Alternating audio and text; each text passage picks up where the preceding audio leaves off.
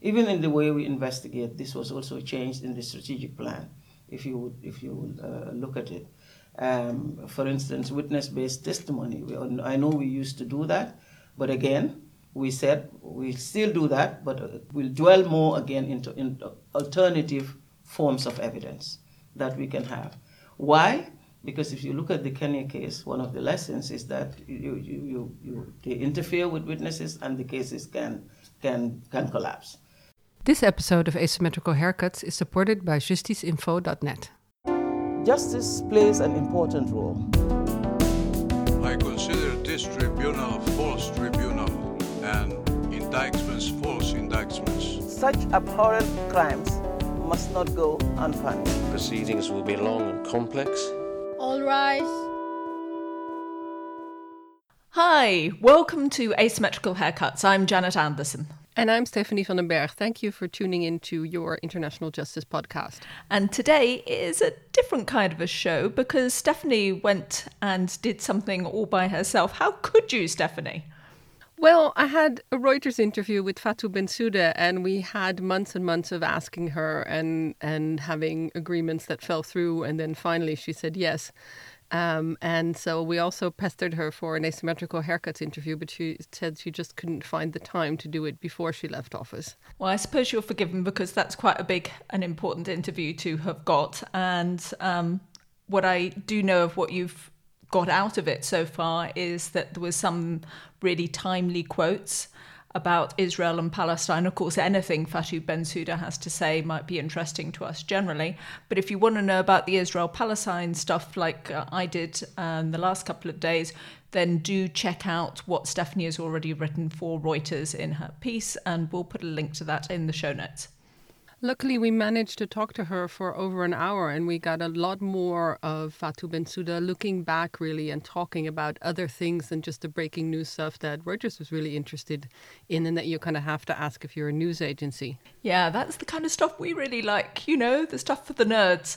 So, um, just paint some picture to start with, Stephanie. What what was it like? Um, how many were you? You know, was it just one on one?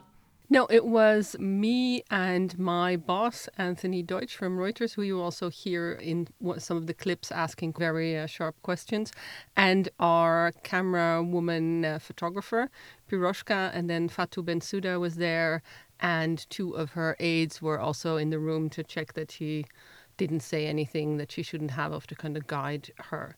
I felt she was kind of nervous in the beginning. She really wants to say the right thing and to not have her words twisted. And obviously, we went in, you know, we had to ask a lot about Israel Palestine, so she has to be really, really careful to pick her words. But I felt towards the end that she was uh, loosening up. So, what should we actually expect to uh, to get out of uh, this episode? Well, we used the audio of the interview that we didn't really use uh, for our news reporting. So you have a bit of, of Bensouda basically saying goodbye to the ICC um, and explaining a bit of her uh, highlights and also challenges that she had. And I have to warn you, there's a bit of a squeaky chair that you'll hear occasionally because it had to be set up in a certain way for the cameras. And then, of course, my microphone had to be on the ground so as not to be on camera. So there is some uh, some squeaky chair action, but I thought it was uh, really really interesting what she said. So we'll listen to it anyway. I'm really excited to hear it. It's been um, quite a struggle not to actually listen to all of the clips that you've already selected, but um, we're going for the uh, "you're wrong about" style. Um, I think if anybody knows that particular podcast, they'll know that uh, one of the uh, contributors, mainly Michael, does all the research and picks all the clips, and then Sarah um, reacts to the clips which she hasn't actually come up um, uh, against herself. So that's what I'm planning. I'm playing Sarah from You're Wrong About, only I'm not going to swear as much as she does. yeah, and you're probably not going to sound as awoke, uh, or hopefully it's not going to be the interview where I can't believe she said that, which is, seems to be the You're Wrong About style. I will. Um, I'll say. So let's let's just get just the show that. on the road. Um, I left out most of the comments on Israel-Palestine situation, um, but obviously she stressed that her office was monitoring current events. But we also asked her about the trouble with states not cooperating and if she feared a repeat of the Kenya case, which collapsed after the government refused to work with the court. For those who aren't kind of so on top of uh, Kenya ICC, I mean, it's dim and distant past probably for some people. There were several different cases which came out of the post election violence that happened in Kenya. It was instigated by Fatou Bensouda's predecessor, who decided that he would try and go ahead with uh, cases um, from both sides in the violence. And as those people actually came into power, they really worked hard at making sure that these cases were very difficult for the office of the prosecutor to go ahead with, and you had all these witnesses dropping off uh, again and again. So it was really interesting to see how a state could manage to block, obfuscate, um, change how exactly um, something goes on at the ICC. We're meant to have cooperation in, in order to be able to do it effectively. That is how this court was set up. We do our investigations we have cooperation with states and even non-state parties to be able to advance our, our cases. But if that doesn't happen, it doesn't mean that the office has to stop its work. You have to find ways. One advantage about the Kenya situation is that we've learned lessons. We have learned, learned lessons about, about, unfortunately, the collapse of that case, mainly due to lack of cooperation and also witness interference. We've had that. You, you saw the case that I, I had to bring uh, because of the witness interference we had with that, with that situation. But as I said, we have learned lessons. Maybe we've learned a thing or two about doing things differently. And we also know the, um, the consequence, the risk of the case collapsing. We, we are also very much aware of that.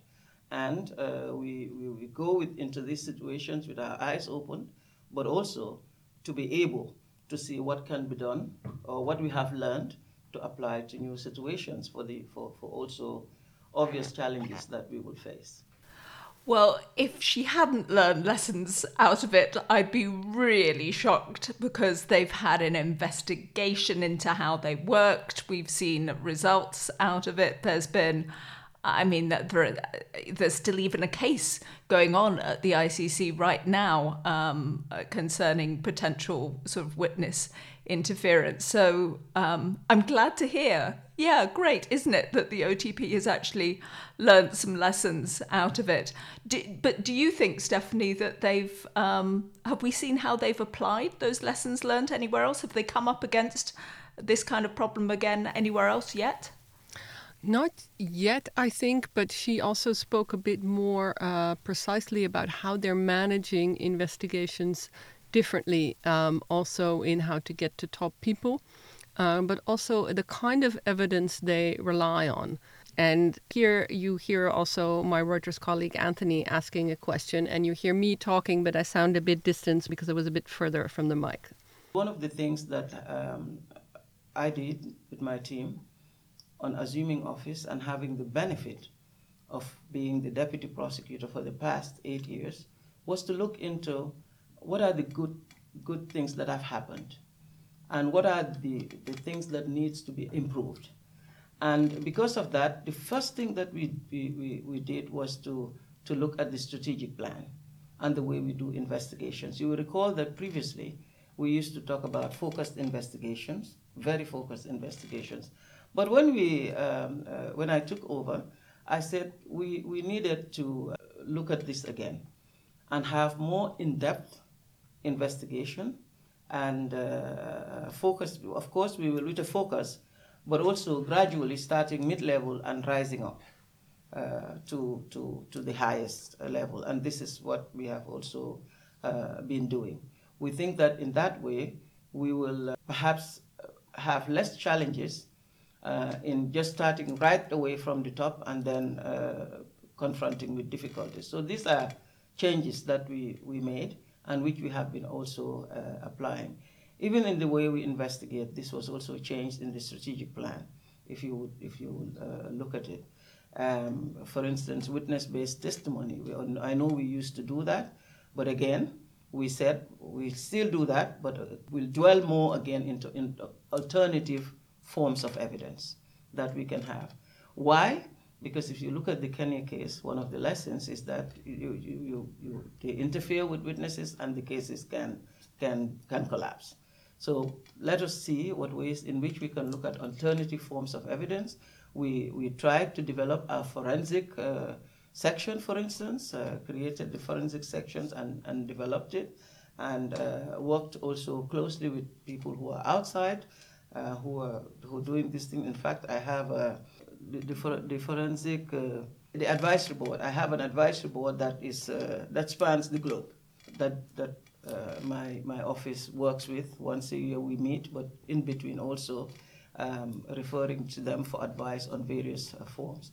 If you look at the Al Mahdi case, for instance, the way we presented the evidence. So these are all developments that we made as as we went along, just so that we could also um, uh, strat- strategically um, change the way in which we investigate uh, uh, uh crimes. You can't manipulate a piece of forensic evidence the way you can manipulate a witness. There you go. There you go. Do you see that also as kind of the future of international law? Because you have this Al Werfalli case, which is yeah. based uh, partly on Facebook and YouTube videos, yeah. and I know yeah. there's talks with or consultations occasionally with Bellingcat, who's trying to figure out how to yeah. provide this kind of evidence yeah. to courts like the ICC. I think it will. If it if it doesn't change it, it will contribute hugely mm. to the way we investigate. Um, you you talked about El Walfali. It was completely or, or, almost totally based on what we were able to get from the internet. And uh, we, this is how we presented the case. This is how we were able to get the judges to, to issue arrest warrants against Al Walfali. Um, again, I come back to the Al Mahdi case. We were able to present the case, the actual location of where this was happening, 3, 3D, uh, to the judges as if they were sitting and looking at the location themselves. And this has also helped in proving the case and for, for the judges to, in the end, uh, find a guilty verdict on, on Al Mahdi. So it's, I, I believe it's going to just evolve and develop further, and it's going to form a very huge part of the way we investigate and present evidence before judges.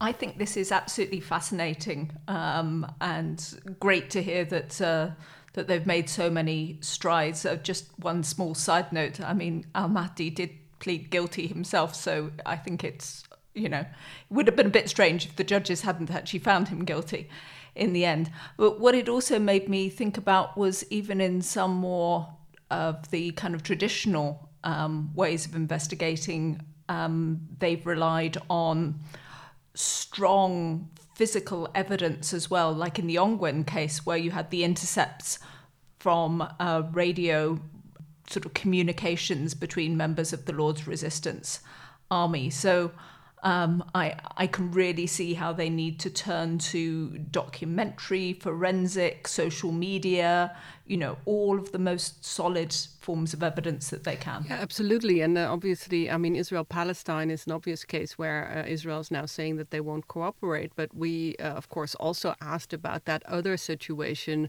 where there's been no cooperation from a government. And there's currently a lot going on with uh, Myanmar uh, and the Rohingya investigation, which has been done uh, from Bangladesh because Bangladesh is the state party. And so they, they have that investigation ongoing. And obviously, there has been a coup in Myanmar, and there's a lot going on there. So we, we asked her if. Um, if the coup and the violence that followed had hindered the progress in, in the Bangladesh Rohingya case. So at the moment, my uh, this investigation is ongoing. Of course, we've had challenges and difficulties because of the pandemic was one of them. Um, and we are hoping to be able to deploy back as soon. We were already going to Bangladesh. We were already uh, visiting Cox's Bazar, for instance. Uh, but we had to slow down. We had to stop because uh, as it has affected the whole world, we also had our fair share of problems because of the of the pandemic. And uh, maybe our immediate concern was that the investigations that are already ongoing would be affected. But so far, it is not. And uh, we are not, I, I will be very clear, we are not directly engaging with any uh, coup authorities in, in Myanmar for the moment. Uh, we are not, because as I said, we don't have jurisdiction in Myanmar over what is happening there because it's not a state party, unless we, ha- we were to have a referral from the UN Security Council, or maybe there's a declaration from Myanmar itself accepting ICC's jurisdiction. We have not seen that happen yet. So at the moment, we are, we are really focusing on how to um, advance our investigations into the Myanmar Bangladesh situation um, as has been authorized by the, by the judges. I think that was really fascinating um, how clear she is about the limitations of this particular situation that has been agreed by the judges and the investigation that they can have. It is only into a specific crime that has happened on the other side of the border and not happened in Myanmar. And there's been a huge kind of praise of the ICC's Office of the Prosecutor that they managed to get this investigation agreed and that they're able to look at it. But you can just hear from what she's saying the amount of difficulty that surrounds doing that, that they have to be very clear and very precise on exactly what they can look into. Um, and, and I know that there are a number of people who are trying to push open that door. And we did a, a podcast with Kevin Jon Heller where we were talking about pushing at the back door of the ICC to see if we could we could get more of these cases. And you know that there's other cases like this, but in each one, just as she says, my God, you've got to be so precise what exactly you can do and what you can't do. What I thought was really interesting is that what she doesn't really say here is that we know that there is maybe a movement of NGOs who are trying to kind of push the pre coup government, who still believe that they're the recognized government of Myanmar, to refer the Myanmar to the ICC, which would mean they have jurisdiction over the coup. And she's here very obviously saying they don't have it. But I think the fact that she's at all talking about it means that that possibility has been mentioned or has has at least uh, dawned on the OTP that there might be a chance that somebody will try, kind of via the General Assembly, to to get Myanmar to either be a state party or to get some kind of referral that is signed by the pre-coup government, which I think in the UN is still the recognized government. So there's a lot of uh, ways that uh, uh, the coup might still get to the get to the ICC, and she's not ruling them out. She's just saying at the moment we can only look at this Bangladesh case very very narrowly. I think that's an extraordinary idea if you consider um, the other um, venue that we look at quite a lot, the International Court of Justice, where the pre coup government in Myanmar has argued strongly against any suggestion that, uh, that what they have done is anything more than um, tackle insurgency. Um, and obviously rejected any claim of uh, genocide which has been brought against them. That uh, you know, it feels to me, at least, it would be a long. Uh, it's a long road for that pre-coup government to go down to to say yes, look into this Rohingya situation, or look into the coup, or look into something. That that's it's a it's a big one. I, yeah, I know. On the other hand, a referral can be quite specific. Huh? So you could have, they could refer it just from, I don't know, a month before the coup, and that would cut out a lot of the Rohingya stuff. Well, there, obviously, that's kind of a it could be maybe considered a bad faith move, but it's actually something that they could do. So, so this is like a, another space to watch. Uh, there's all kinds of things that could happen with this case. Well, let's move on to something that's a bit more kind of absolute and clear and stuff that she has been doing. I asked her about the Office of the Prosecutor's recent success stories with convictions and long sentences for Bosco Ntaganda and Dominic Ongwen, both uh, militia commanders, one in the Democratic Republic of Congo and the other in Uganda, who had long convictions also very specifically for sexual and gender based violence. And this is something she's really proud of. You see, it has it has been uh, both my professional, but also my personal conviction that attention, more attention, needs to be focused on sexual and gender-based crimes, especially at this level. And uh, you will note that from the time I came in as prosecutor, uh, this was uh, something that I, I, I, said I was going to lend more significance to. Of course, when, you, when you're talking about um, crimes at this level, all crimes are important. But also the, the, the, the level of attention that is given to the individual crimes is important. And I thought that sexual and gender based crimes, crimes against and affecting children, are crimes that really we need to elevate and we need to give more focus to. And you will recall that I have policies, two policies, both on sexual and gender based crimes, which I uh, uh, published just a year after I came into office. This was in 2014. And we also have the policy on, on children, which also is, uh, um, I, think, uh, maybe two or three years after that. But this was, um, for me, important for the office to uh, um, be fully equipped to deal with these crimes in, their, in its investigations, in, in during trial, and even after trial, appeals and uh, reparations. So I, I, I believe that it is only that way in which first we can bring our contribution to these horrendous crimes that keep happening um, all the time. Uh, but also, it was, it was something that I, I think that would send a strong message to not only the international, but also at the domestic level, that attention needs to be given to these crimes, that we need to do our utmost to ensure that we address them. So within my office, apart from um, introducing these policies, I so also made sure that those who deal with them directly, in fact, the entire office almost, are trained on investigating and handling this, this kind, of, kind of crimes. And I think this has paid off because we, we made sure that from that time, as long as we have evidence in, uh, to charge for sexual and gender-based crimes, we will, we will charge them. And that we have been able to gather the experience to, to know how to present that evidence before the judges and to uh, uh, uh make sure we have success in them. So you, you mentioned Bosco Ntaganda.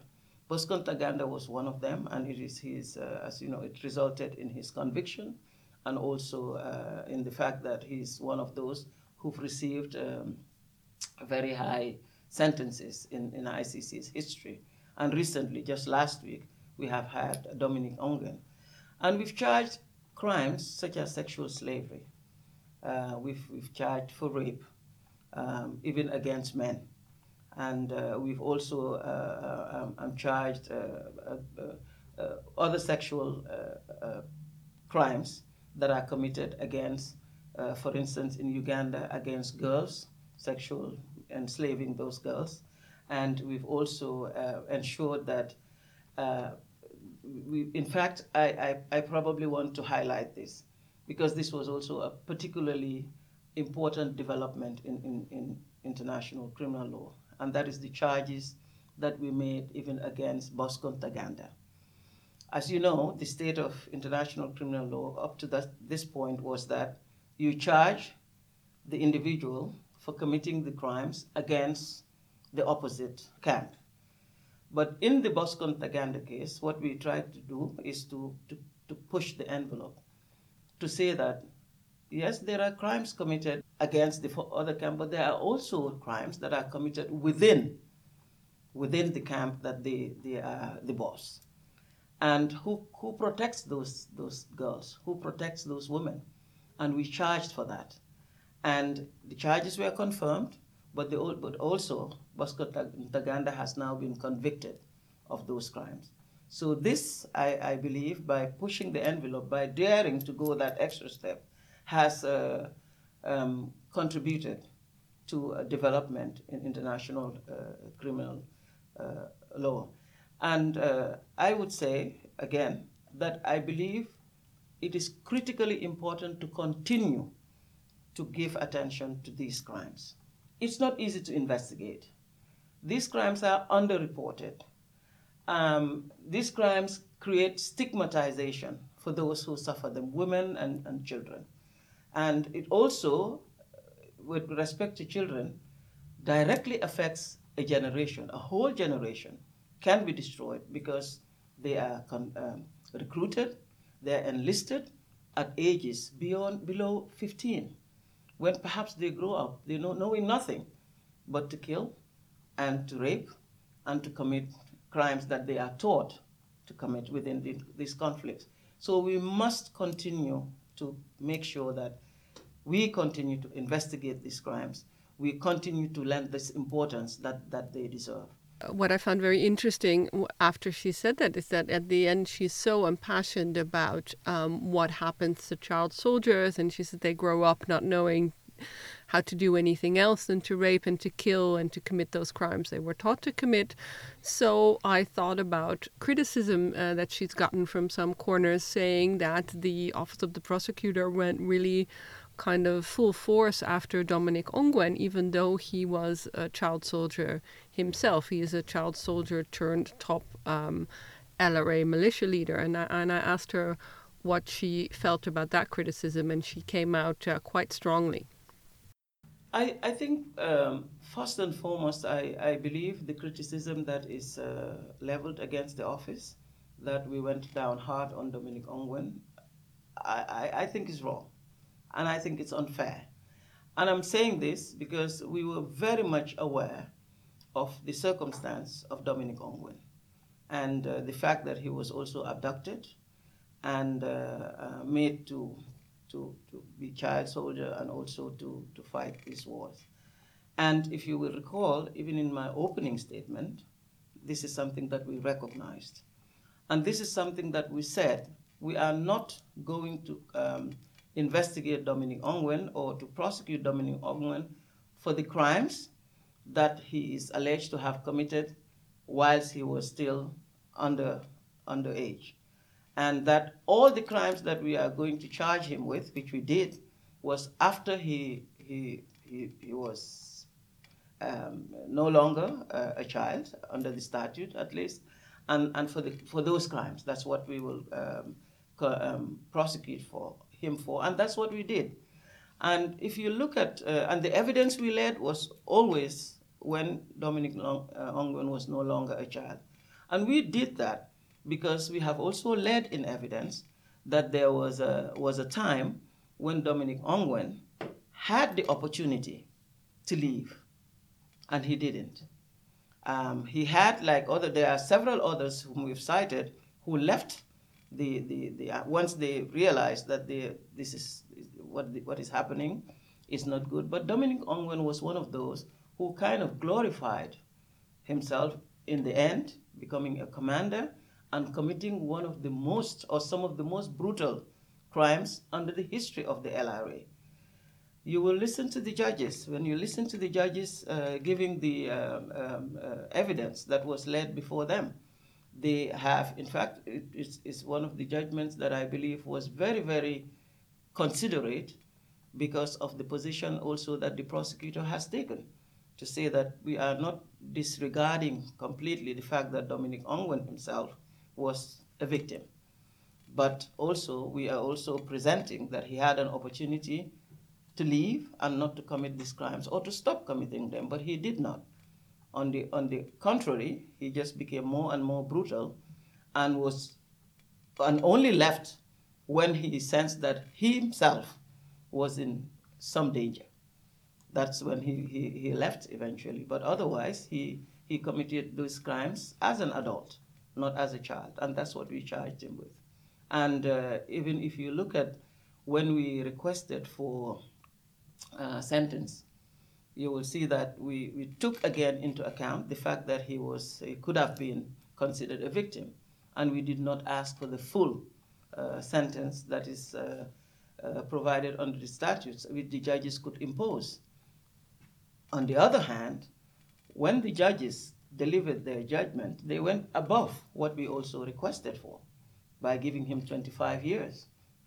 I, I, I think this completely discredits the criticism that the, the office uh, was disregarding everything and just fully attacking uh, Dominic Ongwen and uh, without taking into account the fact that he was himself abducted.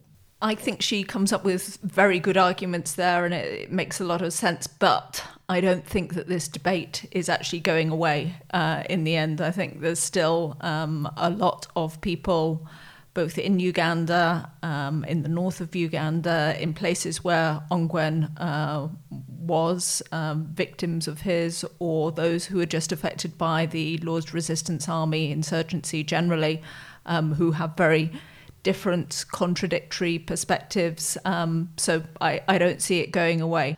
I, I felt it was really interesting. She she got really kind of impassioned about this suggestion that they were too hard on Ongwen, and you can really hear her.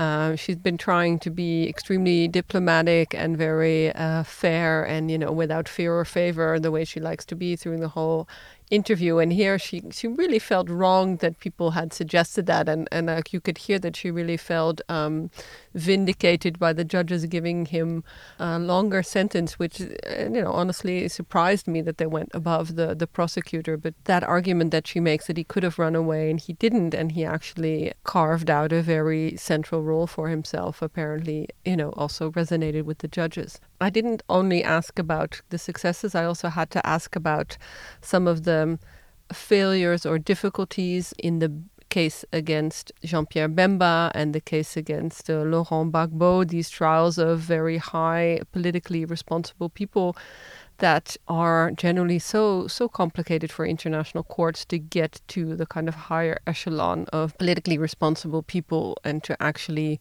get conviction. So I kind of asked her why this is such a problem for the courts, why it is so complicated.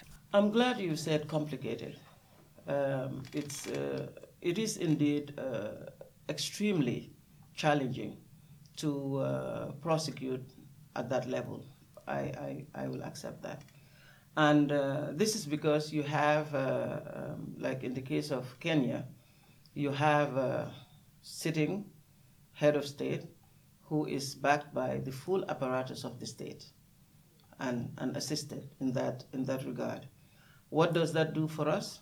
It, it gives huge challenges with respect to um, our presenting that evidence that we have collected before the judges uh, without having interference in that. We, we face that in the Kenya cases.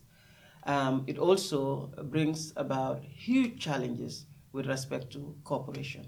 And we have faced that in the, in the Kenya, Kenya cases. And in fact, these are the two main components that brought about, unfortunately, the, the, uh, the office not to be able to uh, bring those cases to a successful uh, close. However, um, as I said, we, pick, we take lessons away from that. Uh, and the, we've done a, a Kenya Lessons Learned exercise, for instance, in which we've taken away some issues in which the office will also look carefully at uh, what to do in future or, or, how differently to approach it. Because the good thing with lessons learned is that you would see what you did well and you will also see what you could have done better. So this is, uh, this is important for us. But yes, the challenges that you face with these, uh, um, those who are still in power, you've seen Sudan with President al-Bashir. We've seen the huge problems that the, the, um, the office was confronted with, the ICC was confronted with, to the extent that in the end, they were able to mobilize even uh, institutions such as the African Union to not to cooperate with the ICC for the uh, arrest of Bashir, for instance, not to, uh, um, uh, and you have individual countries within Africa um, agitating to withdraw from the statute. You remember that we went through all of that. And I believe it's the resilience of the ICC that today we are enjoying a, a much better relationship with African states. Because I, I must also say something about that. African states have really been very, very supportive of the ICC. We've cooperated with African states at different levels. And contrary to what everybody is saying, that Africa is against the ICC, our experience is not it's not that. Uh, if you recall the establishment of the ICC, it was an African state party that first ratified the Rome Statute in the whole world, Senegal. And then the first referrals that came to the ICC were from African states.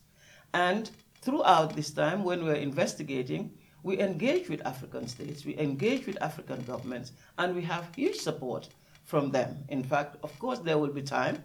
There will there are some difficulties sometimes, and cooperation is not coming. But we notice that that only happens when there is inability to do so. So that is something I really want to place on the record. That contrary to what is being said about Africa and ICC, the contrary is, is what is true. You can see she pivots very neatly away from uh, saying things about Bemba and Gbagbo and what went wrong there, because some of the things that she's mentioning in, in this case and the troubles with Kenya and Sudan are obviously not something that she faced in those cases. I know. I mean, for me, I mean, I do get what she means that state cooperation can be really complicated. Fine. But there is the critique of how her office handled the Bemba case and the Gbagbo case um, is completely different. And um, I don't see uh, the big investigation into the lessons learnt. Let's hope that quite a lot have been learnt already, and that those kind of things won't won't happen again. But uh, that's not the same as state cooperation. Yeah, no, absolutely. And while this is very interesting, what she had to say, it wasn't really an answer to what I asked. So, did you actually get to ask the question that I asked you to? You asked me to to come up with a question. Yes, uh, you asked she? me about regrets, and uh, to quote Frank Sinatra, regrets. She has a few what you see is that the, the demands on the office um, continue to increase um, to the extent that we, we all agree that um, uh, there is a mismatch between resources and, and, and the demands. Um, as a result, there definitely are, are, things that we could have done um, maybe more expediently um, or uh, sooner or even at all than uh, which are which are there. And unfortunately we have not been able to do that not by choice but because we have constraints. We have res resource constraints maybe security issues. The pandemic has just come to add to the several problems and challenges that we face. So those are some of the, the things that i really regret um, and I, I, just want to uh, clarify that it has never been about turning the other way. You know, it's never been that. We have uh, made efforts. We've really gone as much as we can to ensure that whatever we're supposed to do, we try to do it. But it's not always possible. So these ones I, I really do regret, either because it's not done or because we've not made the progress that I wanted us to, to make in the those those are really things that I I, I regret that hasn't happened. And as I as I said, it's not because of not wanting to do it or, or turning the other way, but because we just do not have the adequate resources to make the progress that we wanted to make. Yeah, well, she hands over to um, Karim Khan, her successor, um, quite a number of um, unfunded uh, investigations that uh, that she set up. I think she is also very much a person who does really things out of conviction and and so she thinks it's right to do all this and probably finds it hard to choose between the things that she does and the things that she doesn't and that's what I really felt in this regret that she would have liked to have done so much more but she just didn't have the means we ended up our interview also with the very news agency type of question of what she would tell her successor Karim Khan to look out for, especially in getting that oh so important state cooperation that she already talked about how hard it is when that's lacking. I think first and foremost, the actions that you take are critically important. The actions that you take, the decisions that you make, the decisions must always be rooted in the statute, your law, your rules. That's what your, your primary and only consideration should be. Um, if you start um, thinking about uh, the political considerations, or oh, maybe I should do this because of this, this is a slippery slope. This cannot, you cannot even think of doing that, much more do that as a prosecutor. These considerations cannot form part of what we do. It becomes very difficult because always, as you know, passions are high. When we are doing these cases, um, it is uh, in circumstances that are highly politically charged. We know that. So passions are very high. And every action that we take is always um, judged by, is because of this political reason or that political reason. That is how they judge the work that we do. But that is not, that is not the case. And we have to stay away completely from that, from using any political consideration to come to a decision. So I, I, I think this is uh, critically important. Otherwise, we will lose the credibility of this institution. And uh, as, as I said, it's just a slippery slope. You know, if you do it for this case, you may do it for another case. You, and then what is really, uh, what does this institution really stand for? It was created for accountability. It was created that nobody is above the law, no matter what your political uh, um, uh, or what position you hold in government or outside of government. It doesn't matter. We were, we are, we are asked, this, this, this institution was set up to look at these crimes. Very serious crimes, which we all say shock the conscience of humanity. So we look at those crimes and we look at it objectively. We look at it impartially. It is not supposed to be based on politics. It is supposed to be based on the fact that the crimes have been committed and somebody is accountable for those crimes, no matter who you are.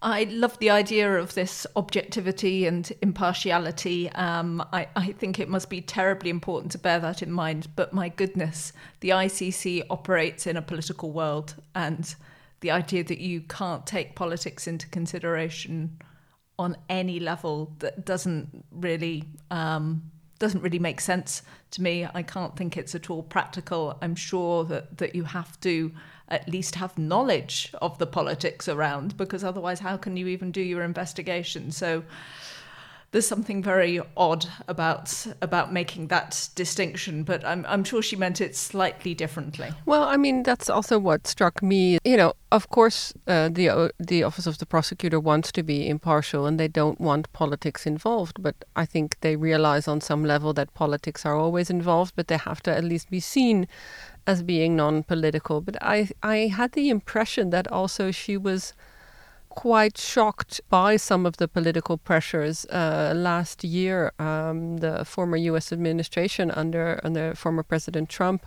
uh, imposed sanctions on her, and it seems that they really affected her. They she really felt that they were deeply unfair, uh, and also mentioned that it kind of put her on the same level as the criminals she was supposed to bring to justice, and that was really, really wrong, and it, it shouldn't have happened. I, I, it's, it's kind of my interpretation, but I, I had this sense that she really didn't feel that states would go that far in their kind of political opposition to the court because she has this really unshakable belief in international justice and that it's the right thing to do, uh, which, of course, is obviously the kind of attitude I think you must have to want to be the prosecutor of an institution like the ICC but there, um, yeah, for me that was also a sense of like you didn't think they were going to play dirty political games, like. Uh, yeah, that's that's probably what they do. And um, as she reflected a bit more in this final clip that we're going to play on Khan and kind of drowning out the outside noise and uh, the pressure and, and, and threats that, that come with the job. Well, there's a lot to be done. And uh, um, knowing uh, Mr. Khan, uh, he's also a very dedicated uh, and well accomplished person for the for the position. Um, I I think that he would again just hit go and hit the ground running and uh, continue. I'm sure with the same uh, dedication that we have also uh, given to this. I um, uh, something that I have personally experienced, which you have mentioned quite a few times, is the pressure and the uh, um, attacks and politicization and everything. I, I think this is something that he will also be very well prepared uh, to take that on board because we're here as prosecutors. Uh, we, are, we are momentary and transient. And what we do in this office is critically important. History will judge us. And uh, I, I believe that uh, we must always uh, make sure that this institution um, is continues to be supported by states parties. So I would ask that he works very hard on engaging with the states parties. That support is important, or and also non-state parties, for for this uh, uh, noble institution to continue to be able to do its work and deliver justice as it was it was meant to be. I do believe also as uh, prosecutors or leaders in this institution, um, we should not be affected by personal attacks, criticisms, or even praise.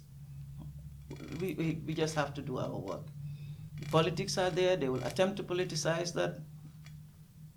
Just drown that out. Rise above it and do what, uh, what you're supposed to do, strictly in accordance with uh, the dictates of the statute.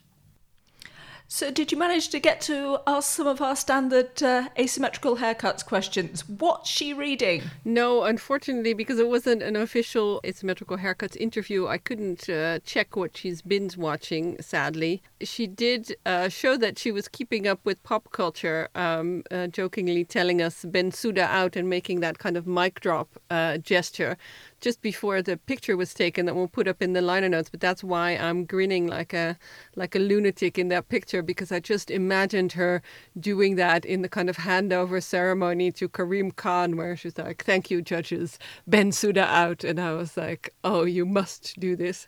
But uh, we'll we'll see on the um, I think it's the 15th or the 16th that they will have some kind of handover, and we will we will see if she does that. And if she does do that, we'll certainly put it in our, our new intro that we're working on. But uh, I I'd be very surprised. I'm sure it'll be very stately, Yes. as these things tend to be at the ICC. But anyway, well, well done for uh, managing to get hold of her. I'm sure it took a lot of effort to do it, and uh, for managing to complete the interview. And thanks to Reuters for letting us to uh, able to use some of your clips. we'll come back to you later and uh, have another episode, hopefully also with the new prosecutor, or at least the expectations of what uh, he will all have to do. Thank you. Bye bye. Thanks. Bye. This podcast was created and presented by Janet Anderson and Stephanie van den Berg. It is published in partnership with justiceinfo.net. You can find show notes and additional blogs on asymmetricalhaircuts.com. It is recorded in the Hague Humanity Hub, home to a community of innovators in the field of peace, justice, development, and humanitarian action. Music is by audionautix.com, and the show is available on every major podcast service, so please subscribe, give us a rating, and spread the word.